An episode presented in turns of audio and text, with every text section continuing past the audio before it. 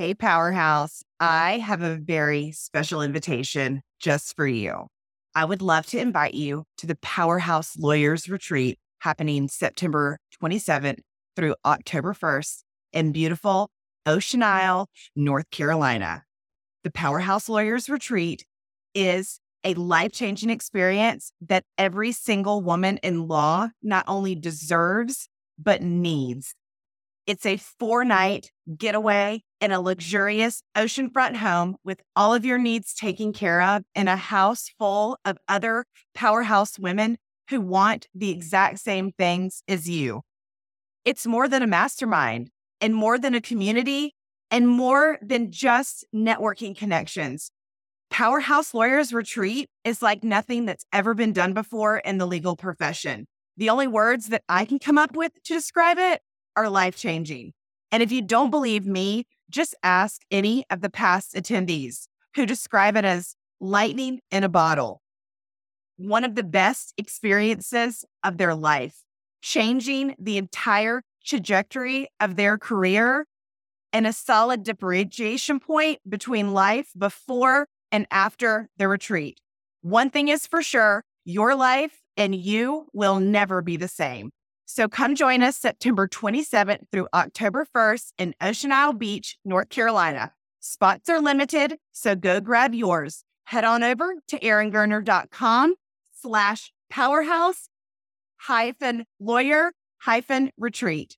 See you there. He recruits the smart females and then harasses the hell out of them and treats them like shit. And the school knew this.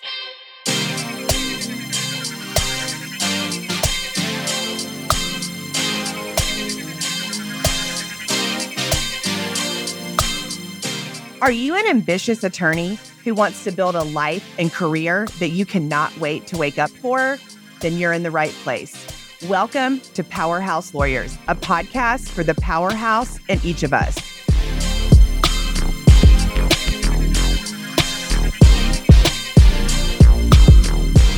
I'm your host, Erin Gerner, a former lawyer, wife, mom, and life coach and I am on a mission to empower women in the law to define success on their terms by leveraging their unique superpowers to help them win in both law and life. Join me each week to hear inspiring stories, real talk, and the practical tips you need to redefine the toxic narratives that are keeping women overwhelmed trying to do it all. You are worthy and capable of building a life and career that you have always wanted. And I'm here to empower you along the way. So if you're ready to practice law differently, let's go. Hello, beautiful powerhouse attorneys. Welcome back to the show. I'm your host, Erin Gerner, and I am so excited to talk to our guest today. This powerhouse is changing the legal game. She is one of these women who is so tenacious and refuses to take no for an answer and is just really going to be such a powerhouse and such an asset for women in the law. And I'm just so excited to have Aliza Shatzman on the show. She is the president and founder of the Legal Accountability Project. That's a nonprofit aimed at ensuring that law clerks have a positive clerkship experience while extending resources and support to those who do not. In March 2022, Aliza submitted her written testimony for a House Judiciary Subcommittee hearing about the lack of workplace protection in the federal judiciary, detailing her personal experience with gender discrimination, harassment, and a retaliation by a former DC judge in order to advocate for Judiciary Accountability Act, the legislation that would extend Title VII protections to judiciary employees and law clerks. And she now regularly writes and speaks about judicial accountability. And I am honestly just so thrilled that you are doing this work and so thrilled that you are on the show. Welcome. Welcome.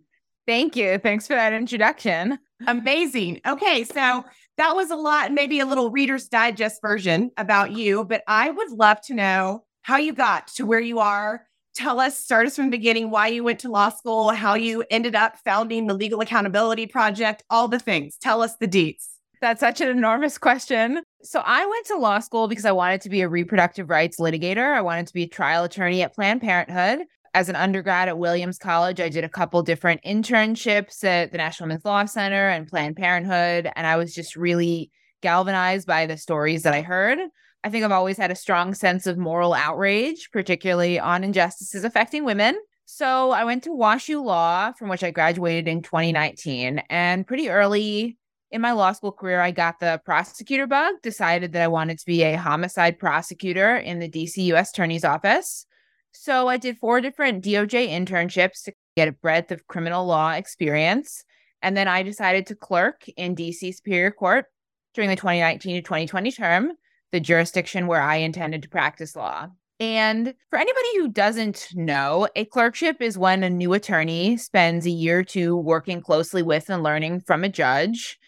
And there are many benefits to clerking, but unfortunately, the messaging around clerkships on law school campuses, including at my alma mater, WashU Law, is just uniformly positive. The messaging is that you'll develop a lifelong mentor mentee relationship with the judge for whom you clerk. The position will confer only professional benefits. It's really considered a necessary checkbox or a gold star, a requisite for many legal jobs, certainly the jobs I was applying for. So I was instructed by my law school to apply broadly, meaning across the US, across the political spectrum, except the first clerkship I was offered. I imagine this resonates with lots of former clerks. So I did all those things and started this clerkship really just intending to launch my career as a prosecutor. Unfortunately, that did not happen. So, beginning just weeks into this clerkship, the judge for whom I clerked began to harass me and discriminate against me because of my gender. He would kick me out of the courtroom and tell me that I made him uncomfortable and that he just felt more comfortable, my male co clerk. He told me I was aggressive, nasty, bossy, that I had personality issues the day I found out that I passed the DC bar exam. So, big day in any young attorney's life. Uh, he called me into his chambers, got in my face, and said, You're bossy. And I know bossy because my wife is bossy. And I just remember being so devastated, crying on the walk to work, crying myself to sleep at night. I wish I could be reassigned to a different judge for the remainder of the clerkship, which was supposed to last a year. My workplace in the DC courts did not have an employee dispute resolution plan that might have enabled me to be reassigned. I confided in some attorney mentors who advised me to stick it out. So I tried. Eventually, we transitioned to remote work during the pandemic. March 2020, I moved back to Philly to stay with my parents and work remotely. And the judge basically ignored me for six weeks. Calls, texts, emails went unanswered. And then he called me up in late April 2020 and told me he was ending my clerkship early because I made him uncomfortable and lacked respect for him. And then he hung up on me. So I called DC Courts HR and they told me there was nothing they could do because HR doesn't regulate judges, that judges and law clerks have a unique relationship. Then they asked me whether I knew that I was an at will employee. Then I reached out to my law school, to WashU Law, seeking advice, support. Found out this judge had a history of harassing his clerks, that law school officials, including several professors and the clerkships director, who still works at WashU, knew about at the time I'd accepted the clerkship, decided not to share that important information with me, presumably because they wanted another WashU law student to clerk. So this was all obviously really devastating. Took me about a year to get back on my feet. I applied and interviewed for jobs, but questions were asked about why the clerkship ended early and why the judge wasn't listed as a reference.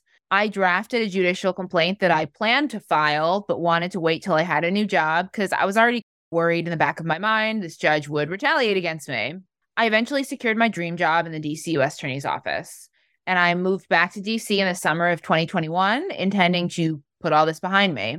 So I was two weeks into training. I'd already started working there when I received some really devastating news that altered my life. I was told the judge had made negative statements about me during my background investigation, that I wouldn't be able to obtain a security clearance, and that my job offer was being revoked. I remember crying on the phone with USAO leadership, DC courts leadership. Nobody would tell me what the judge had said. They just said the decision was final. I didn't have the opportunity to dispute this negative reference, even though enormous decisions were being made about the course of my legal career. So I filed a judicial complaint with the DC Commission on Judicial Disabilities and Tenure, hired attorneys, and in the summer and fall of 2021, participated in the investigation into the now former judge we were partway through that investigation when I found out he was on administrative leave pending an investigation into other misconduct. At the time, he'd filed the negative reference. The USAO really was never alerted to those circumstances. In January 2022, pursuant to the terms of our private settlement, the former judge issued a clarifying statement addressing some but not all of his outrageous claims. But by then, the damage had been done and had been way too long. And I was pretty much blackballed from what I thought was my dream job. And now I talk about this regularly in my work at the Legal Accountability Project. And what I always seek to underscore is that my clerkship experience is not rare, but it is one that is rarely shared publicly due to the culture of silence and fear surrounding the judiciary, one of deifying judges and disbelieving law clerks. And it is that culture of silence that is perpetuated on law school campuses that enables what happened to me to happen to other law clerks who suffer in silence. Wow. I first just want to start off by saying that I am so sorry that happened to you, but I truly believe that the pain is the purpose and the season of setback is actually the season for the setup. And I wholeheartedly believe that. And I just want to commend you on this podcast and whoever is listening for standing the hell up for yourself and for your worth and for the career that you work damn hard to earn. And so I just, first of all, want to commend you for that. I didn't do a judicial clerkship, so I don't have any personal experience around this. Talk to me about the judicial clerkship process, why it is important for law schools and why there is so little information out there, which I'm obviously we'll get to why you founded your organization, but explain that a little bit to the people who don't have a full understanding of a clerkship. So, law schools and the judiciary are really closely intertwined. And while those relationships benefit law school deans and faculty members, they often do not benefit students. Law schools have expressed that the clerkship application process is their express purview. And I think that is a problem. When you get to law school starting 1L fall, you will receive messaging that you should clerk, that this will be a, an enormously beneficial experience. And in many cases, it is. You get a crash course in trial lawyering, you assist with judicial decision making, you get writing and research experience. It is all those things. But it is also a work environment that is particularly conducive to mistreatment in the worst of circumstances. Law clerks are exempt from Title VII. There is an enormous power disparity between judge and clerk that makes it enormously difficult to speak out in the face of mistreatment. Judges have incredible power over their former clerks' careers and reputations. A lukewarm, let alone negative reference can destroy a clerk's career. And judges are really rarely held accountable for misconduct. And those things are just not shared. So while law schools, the higher ranked and better resourced ones, may get more students clerkships, I'm always careful to say that those are not the schools that are doing the best job of ensuring a positive clerkship experience. I speak with a lot of law students and I'll say, So you want a clerk? Fantastic. How would you avoid judges who harass their clerks? Some students say they'd ask somebody, but who are they going to ask? Law school deans and clerkship directors continue to tell students to quote, do their research about judges but what the hell research are you going to do when no information about judges who mistreat their clerks is publicly accessible? Even the excellent mentors to apply to, there is just a dearth of information across the board. A handful of law schools really think that this lack of transparency benefits them. They fear that increased transparency will dissuade people from clerking, but that is not true. It is historically marginalized groups who will disproportionately benefit from increased transparency because they have unique considerations when deciding whether and where to clerk, including whether judges hire diverse candidates and are sensitive to diverse identities. But transparency benefits both judges and clerks, helping everybody identify a positive experience. A handful of law schools conduct a post clerkship survey of their alums. Some, but not all, make that information accessible to students. But they understand that these do not capture the scope of the problems that I talk about because law clerks who've experienced mistreatment are notoriously unwilling to report that back to their law schools. There is enormous fear and distrust of career services. They are not perceived as the people to whom you would share this information. The backdoor, like secretive, fear infused method of information sharing is something I talk and write about a lot. And it's called the Clerkships Whisper Network. But unfortunately, those with information about mistreatment are either fearfully whispering about it or not sharing it at all. The information about judges who mistreat their clerks does not get shared by those who have it former clerks, law school administrators, with the people who need it students. Wow. I I can see how that is so cloaked in secrecy and what a disservice that does to all law clerks, right? Because even the good ones are not like even the people who are going to completely could completely change your life and be this amazing mentor you don't have any information about. So, you created the Legal Accountability Project. Obviously, this stemmed directly out of your experience. I would love to hear more about you founding this company. Is it a company? The nonprofit. So, yes. Nonprofit. Yes. Okay. I didn't want to use the wrong verbiage. I'm so just fascinated about this. And this work is so important because this is the beginning of someone's career. This sets the tone for the rest of their experience as an attorney. And my personal experience, my very first internship that I had, while I didn't clerk for a judge, I did get recruited because I was at the top of my class to intern for this smaller, well to do like lawyer. He literally stood over my desk every single day and screamed at me. He berated me. He told me I was stupid. He told me I was never going to be a good lawyer. The literal verbal lashing that I took from this man on a daily basis for the entire summer between my 2 and my 3L career is like honestly something I had repressed until I started getting back in to talking to lawyers. But what I did find out after, to your point, is that is what he does. He does that. He recruits the smart females from the class and brings them in and then harasses the hell out of them and treats them like shit. And the school knew this. Like I was just going to say, yes, yes, that is an important point. Is that schools have this information and they are not sharing it. And I don't know what your experience might have been like or if you did share that information with career services later. But in my experience, career services tells people stick it out, keep your head down. Most people just want to move on and I routinely encounter career services professionals and female faculty members messaging that even a quote challenging clerkship, euphemism for mistreatment, is worth it for the prestige. That is just such toxic messaging.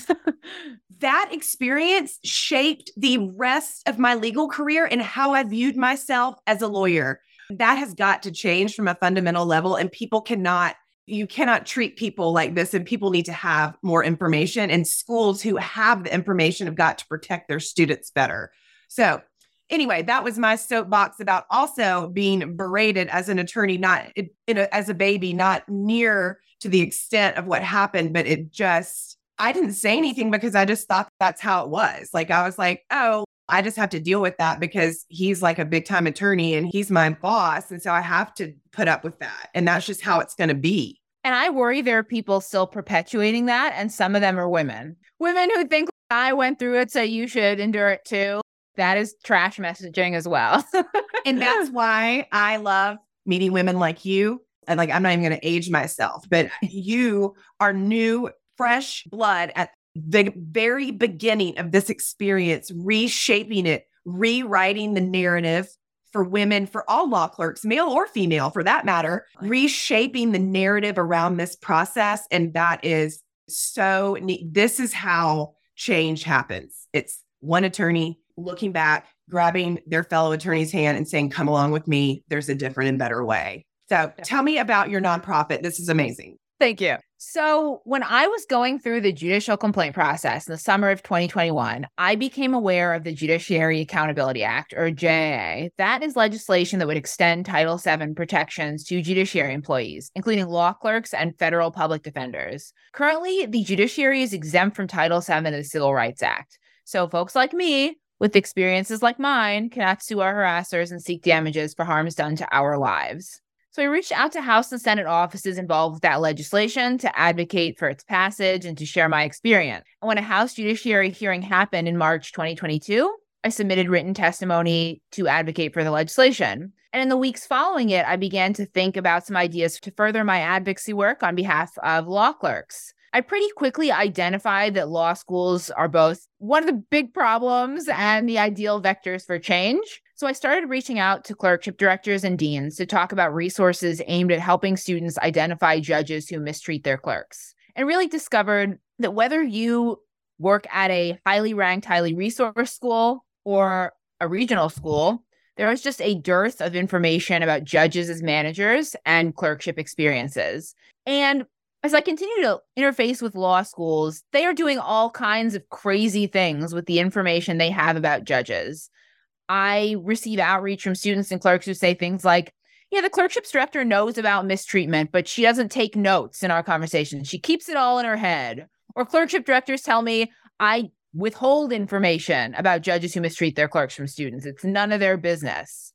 Or one clerkship director told me, we're blessed to work with only good judges. All our alums have a positive clerkship experience. And then my law school's deans told me it is our official policy not to warn students about judges who harass their clerks. Wow. So I hold in all kinds of crazy stuff that these law schools say to me. It's bad. The landscape is bad. There are a handful of excellent clerkship directors and deans, and they should be spotlighted for their forward thinking and the fact that they are working really productively with me. But we need to raise the bar on clerkship advising on every single freaking law school campus. Nobody is doing an adequate job of ensuring positive experiences because clerks are harassed every single year from every single school and nothing changes year after year. So I decided to launch the nonprofit last June, so a year ago. And I really think of LAP as the resource I wish existed as a WashU law student applying for a clerkship, a law clerk experiencing mistreatment and unsure where to turn for help, and then a former clerk engaging in the formal judicial complaint process.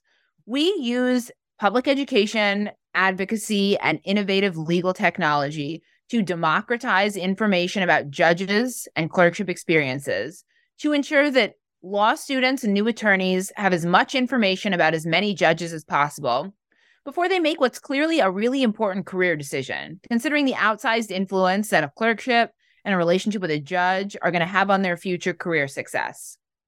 Our centralized clerkships database is the vector for this change. We have created a post clerkship survey that asks a variety of questions students want to know before clerking. Mistreatment is one category of information we ask about in a way law schools just troublingly are unwilling to ask about. But there's other stuff you might want to know before clerking. How hmm. does the judge provide feedback? Do I get writing experience, courtroom experience? What's judges' relationship like with their current clerks? Can I take vacation? Like normal stuff you might want to know. Stuff you'd probably get to know if you pursued other private or public sector employment. But because it's the judiciary, we just don't get to know it right now. So, we are sending out our post clerkship survey to former clerks via email. They create an account with LAP and then they can submit a survey anonymously if they choose. They're not anonymous to LAP, but they can be anonymous to the world. And then they submit the survey. It's a subscription model. So law schools will pay $5 per student per year based on total JD enrollment.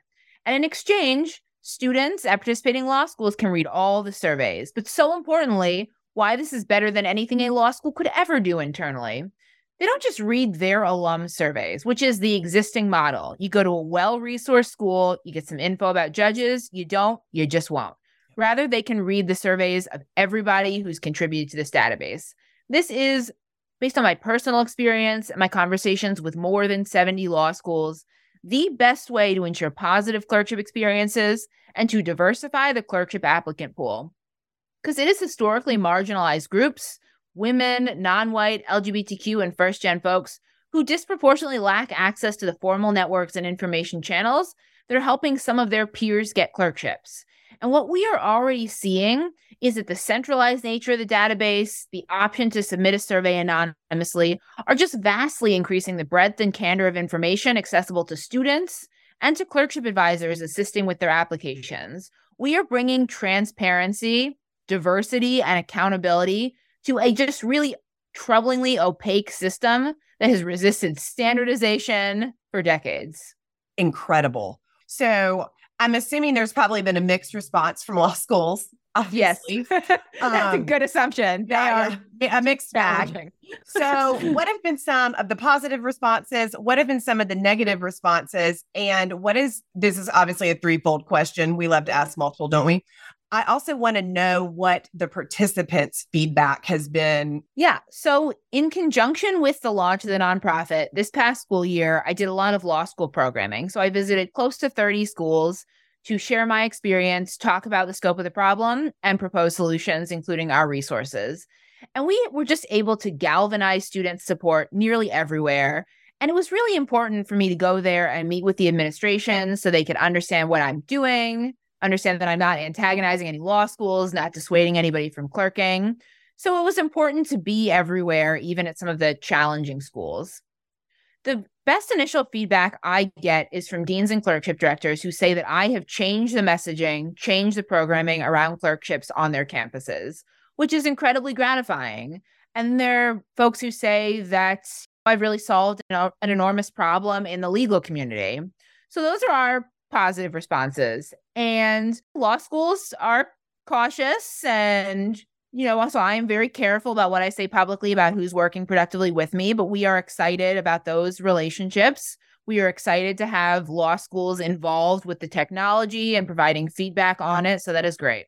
There have been some negative responses too, as you can imagine, though we think we'll ultimately make progress everywhere for anybody who has read things about my experience, my law school, WashU, is one of the most challenging and hostile, which is enormously disappointing.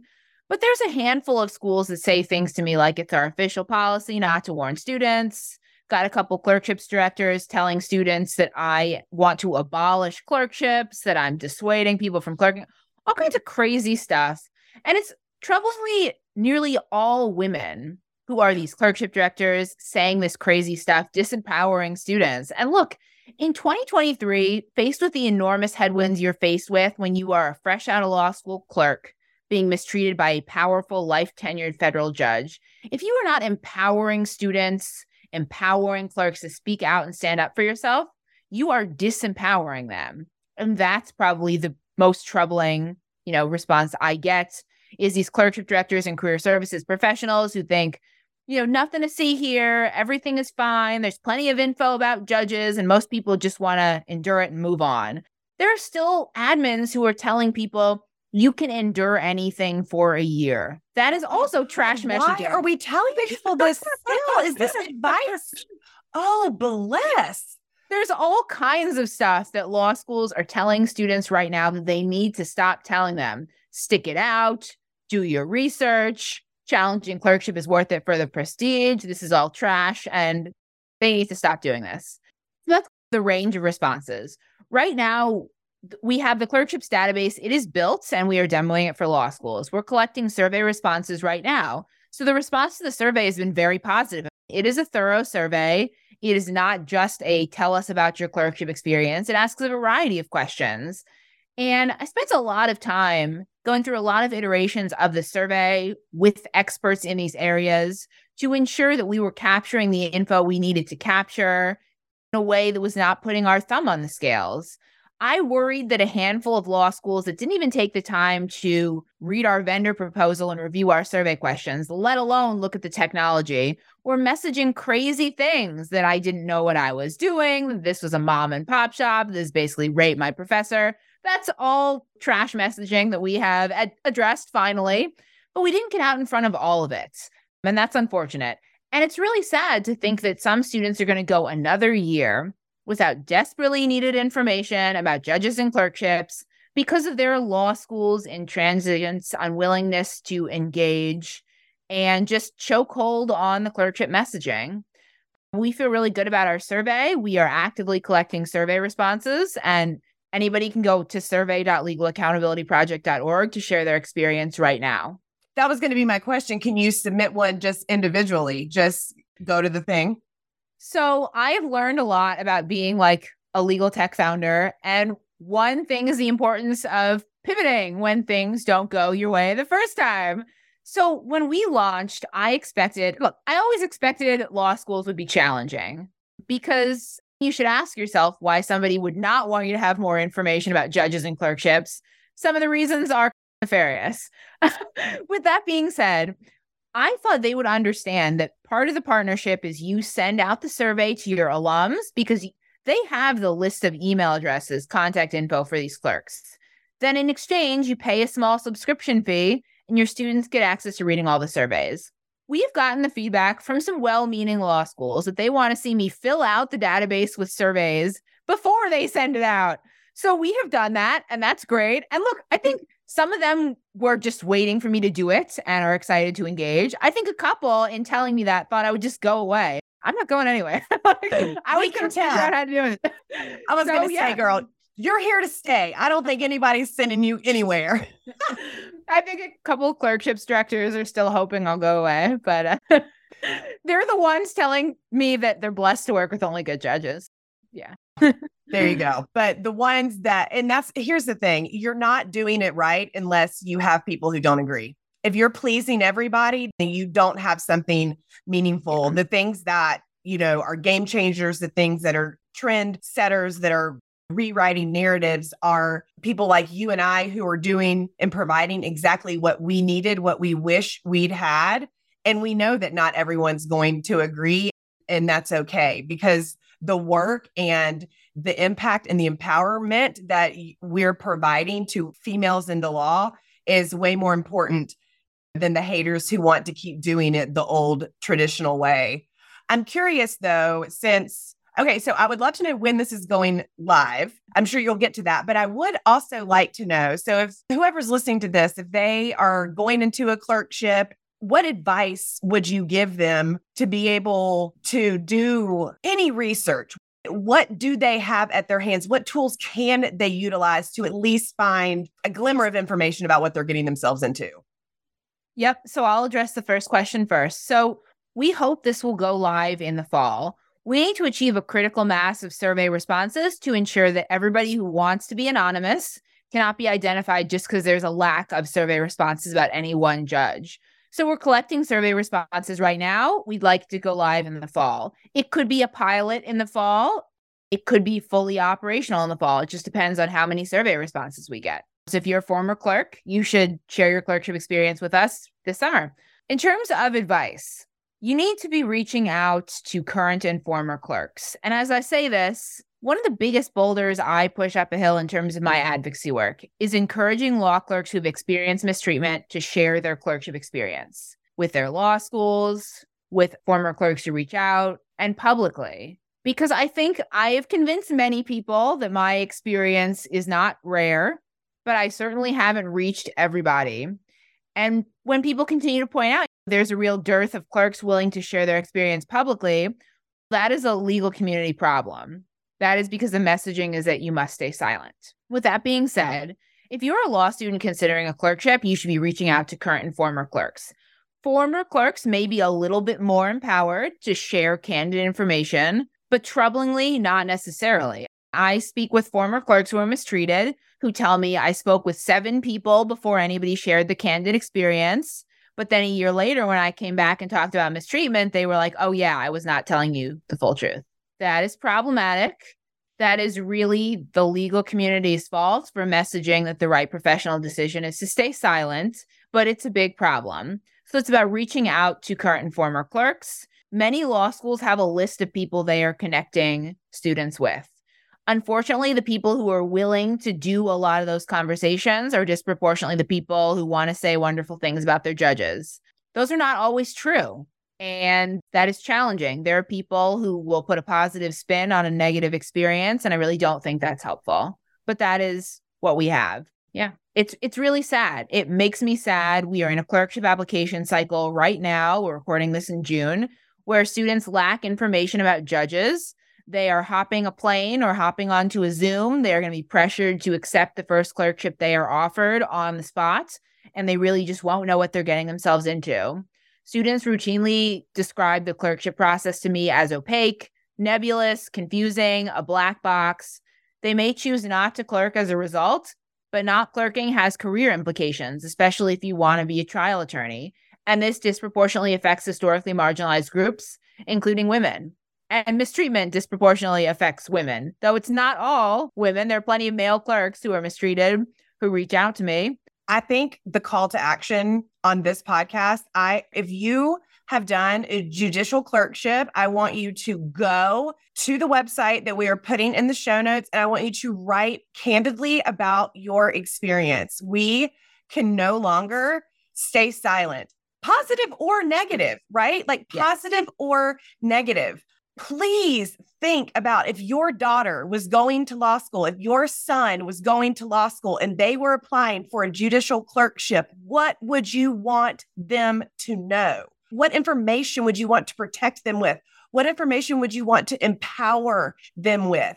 That is my call to action to you for you today is to speak up, to tell about your experience, to submit a survey on this website and to get in this game and to help the next generation of clerks have the best experience possible. This is the next generation of who is going to be in charge of the legal yes. system, who is going yes. to be yes. churning out decisions and legal consequences for generations to come. Don't you want them to be the best, most well equipped, empowered people, male or female?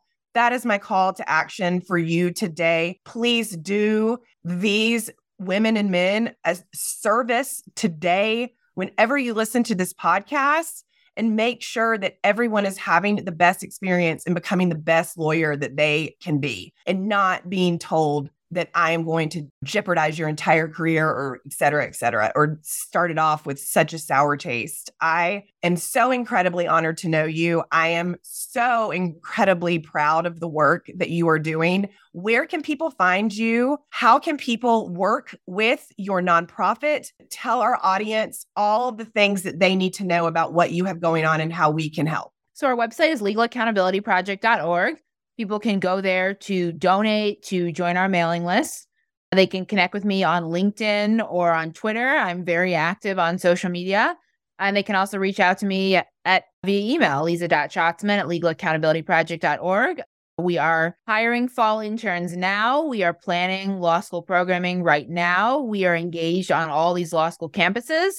And whether you're a student or an attorney, you should urge your law school to participate. Every law school can benefit from this database.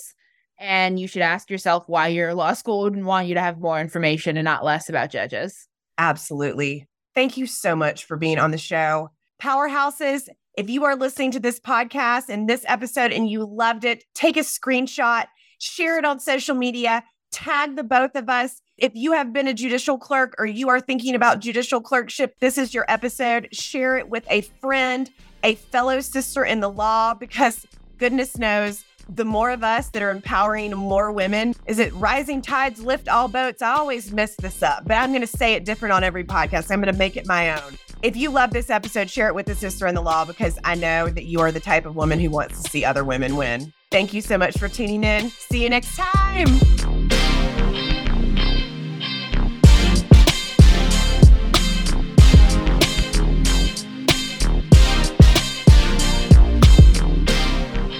Thank you so much for listening into the Powerhouse Lawyers podcast.